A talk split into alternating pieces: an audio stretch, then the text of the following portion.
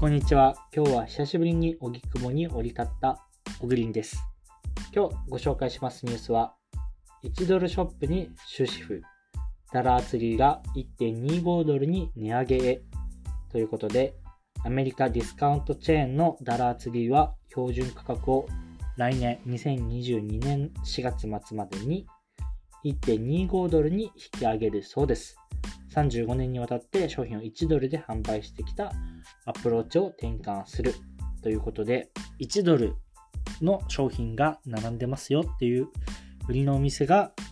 1.25ドルに上がるということで話題になっています。日本の100円ショップも例えば消費税で110円払わないといけないとか何個か100円以上のものが置いてあるとかっていうことはあると思うんですけどそういった話ではなくて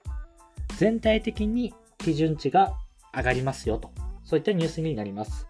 でこの背景としましては短期的な一時的な市場への対応ではなくてアメリカのインフレに対する対応であり運送費とか賃金といったものが上昇していることによるま会社に受ける影響といったものを緩和するためというふうに説明されています。1ドルっていう制約を売りにしていた会社にとってかなり歴史的な一歩になると、そう CEO は述べております。このニュースはアメリカのインフレを表すニュースとして非常に、えっと、注目というか話題になってるんですけど、まあ、インフレインフレって言った言われているものがしっかりとこういう実現、現実として1ドルでの販売がやっぱ難しくなって1.25ドルに上がると。まあそういった話になるので、日本でいう100円ショップが日本のインフレ、物価上昇とかに応じて、ちょっともうこのまま100円で提供するのは難しいから、150円にしましたよとか、そういったようなニュースになります。で今日ご紹介したいのは、こういった、えっ、ー、と環境変化に応じて自分たちが変わらざるを得ないものを売りにするのが厳しくなるんじゃないかなっていったところを解説していきたいと思ってます。皆さんはこのニュースを聞いてどんな風に思ったでしょうか？今まで、あ、ちょっと日本を例えて話しますね。わかりやすいと思うんで。100円ショップがじゃあ150円になったとしましょう。150円になったと。今まで100円で買えてたものがいきなり150円になった。皆さんどんな風に感じるでしょうか？僕は正直高いと感じてしまうなと思ってます。で、100円と150円ってそんなに差はないんですけど、やっぱり100円で買えるって思ってたものが、150円になるとやっぱり高いと思ってて、それになれるのには少し時間かかるのかなっていうふうに思います。で、そもそもインフレとかって言われても、日常で、あれ、また高くなったってあんまり感じないと思ってて、なんか気づいたら高くなってるっていうような実感の方が多いのかなっていうふうに思います。じゃあこの数年で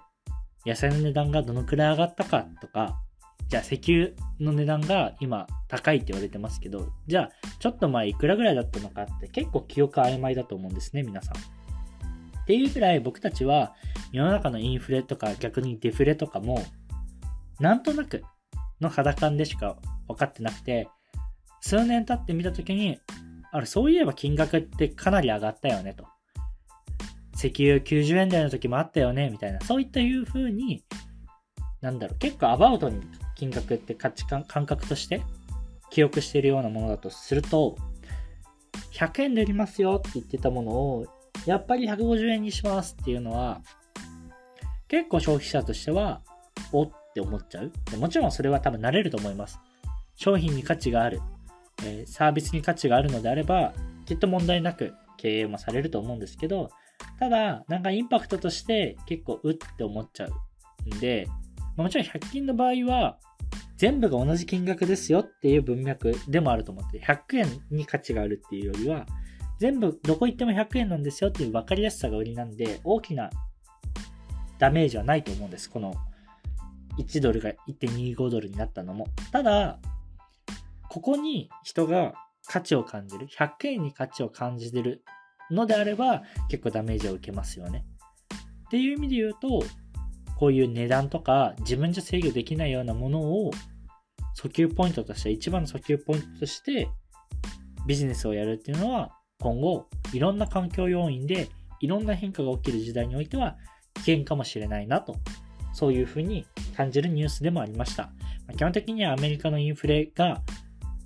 結果としてこういった事象を生んだよねっていうようなところが話題になってるニュースなんですけど、僕はこういった見方もしながらこのニュースを読みましたというご紹介でした。はい、今日は以上になります。ではまた明日お会いしましょう。